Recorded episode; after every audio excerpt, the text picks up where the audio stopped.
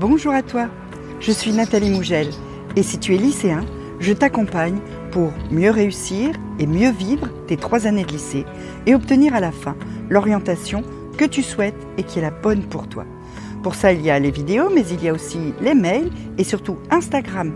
Tu as le lien dans la description. On y va?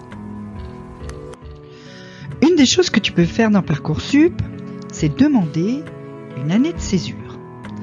Ça a l'air euh, très tentant comme ça, mais en fait c'est pas si simple.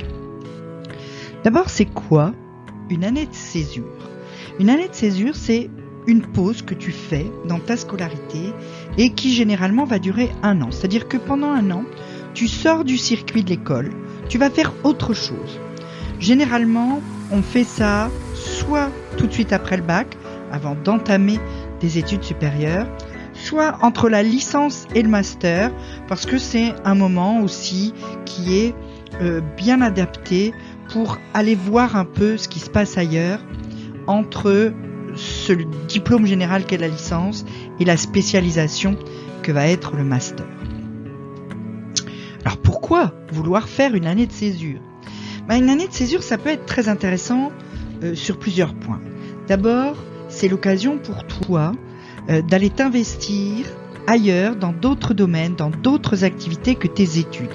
Si, euh, notamment, puisque c'est une grande majorité des gens qui font une année de césure, euh, tu es lycéen, tu as tout juste 18 ans, t'as jamais quitté ni tes parents, ni ta ville, ni ton école, t'as toujours vécu dans le même cocon, et tu te dis que t'aimerais bien, avant d'aller te remettre dans un autre cocon qui est euh, une école ou la fac, vivre un petit peu rien que pour toi. Vivre un petit peu rien que pour toi, pour te connaître mieux, savoir ce que tu aimes, faire autre chose. Tu peux aller t'investir dans le milieu associatif, tu peux aller travailler à l'étranger, tu peux aller... Il y a plein d'activités comme ça que tu n'as encore jamais pu faire, que tu pourras pas faire non plus si tu direct sur les études supérieures et que tu as peut-être envie de faire. Que tu as peut-être envie de faire parce que tu as envie de savoir vraiment qui tu es, ce que tu aimes, ce que c'est que de vivre seul, ce que c'est que d'être responsable de toi-même et parce que tu sens que ben, si tu avais eu un peu d'expérience de vie, tu pourrais faire de meilleurs choix pour toi-même. C'est ça aussi gagner en maturité, c'est que des expériences de vie, ça te forge et ça te permet ensuite de mieux savoir ce que tu veux pour toi-même. Alors par contre, soyons très très clairs là-dessus, l'année de césure c'est pas une année de vacances. De toute façon, tu peux pas faire une année de césure en disant juste ben non, je m'inscris pas ça marche pas. En fait, il faut que tu t'inscrives quand même sur Parcoursup. Si tu veux faire une année de césure, tu vas t'inscrire sur Parcoursup, tu vas formuler des vœux comme si tu partais directement dans le supérieur, les vœux que tu formulerais sans l'année de césure, et juste tu, coches la case année de césure sur Parcoursup. Les formations ne le verront pas. C'est-à-dire qu'au moment de savoir si elles te prennent ou si elles te prennent pas, elles ne savent pas que tu as coché cette case année de césure.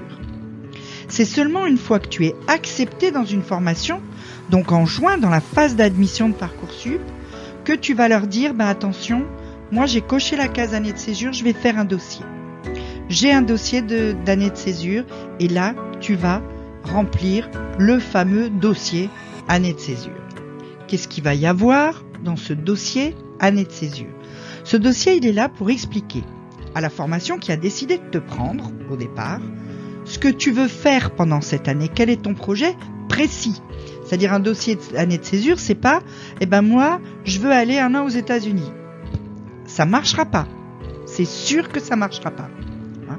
Dans ce dossier, il doit y avoir tout un tas de détails de ce que tu as prévu pour cette année que tu vas passer hors du circuit scolaire normal. Il doit y avoir ce que tu vas faire précisément. Je vais aller monter une start-up euh, euh, dans tel domaine parce que j'ai des compétences, ou bien je vais aller une année au père euh, pour m'occuper d'enfants et grandir, ou bien, enfin voilà, tu vois, il faut que tu aies un vrai projet. Il faut que tu saches déjà où tu vas aller, dans quelle structure tu vas faire ce projet. Ce que tu espères tirer de tout ça, les raisons de ton choix d'année de césure, pourquoi tu penses que tu en as besoin, pourquoi tu en as envie aussi. Et pourquoi tu as choisi telle activité, tu as choisi le milieu associatif, tu as choisi d'aller t'investir dans une ONG dans un pays du tiers-monde, tu as choisi, etc.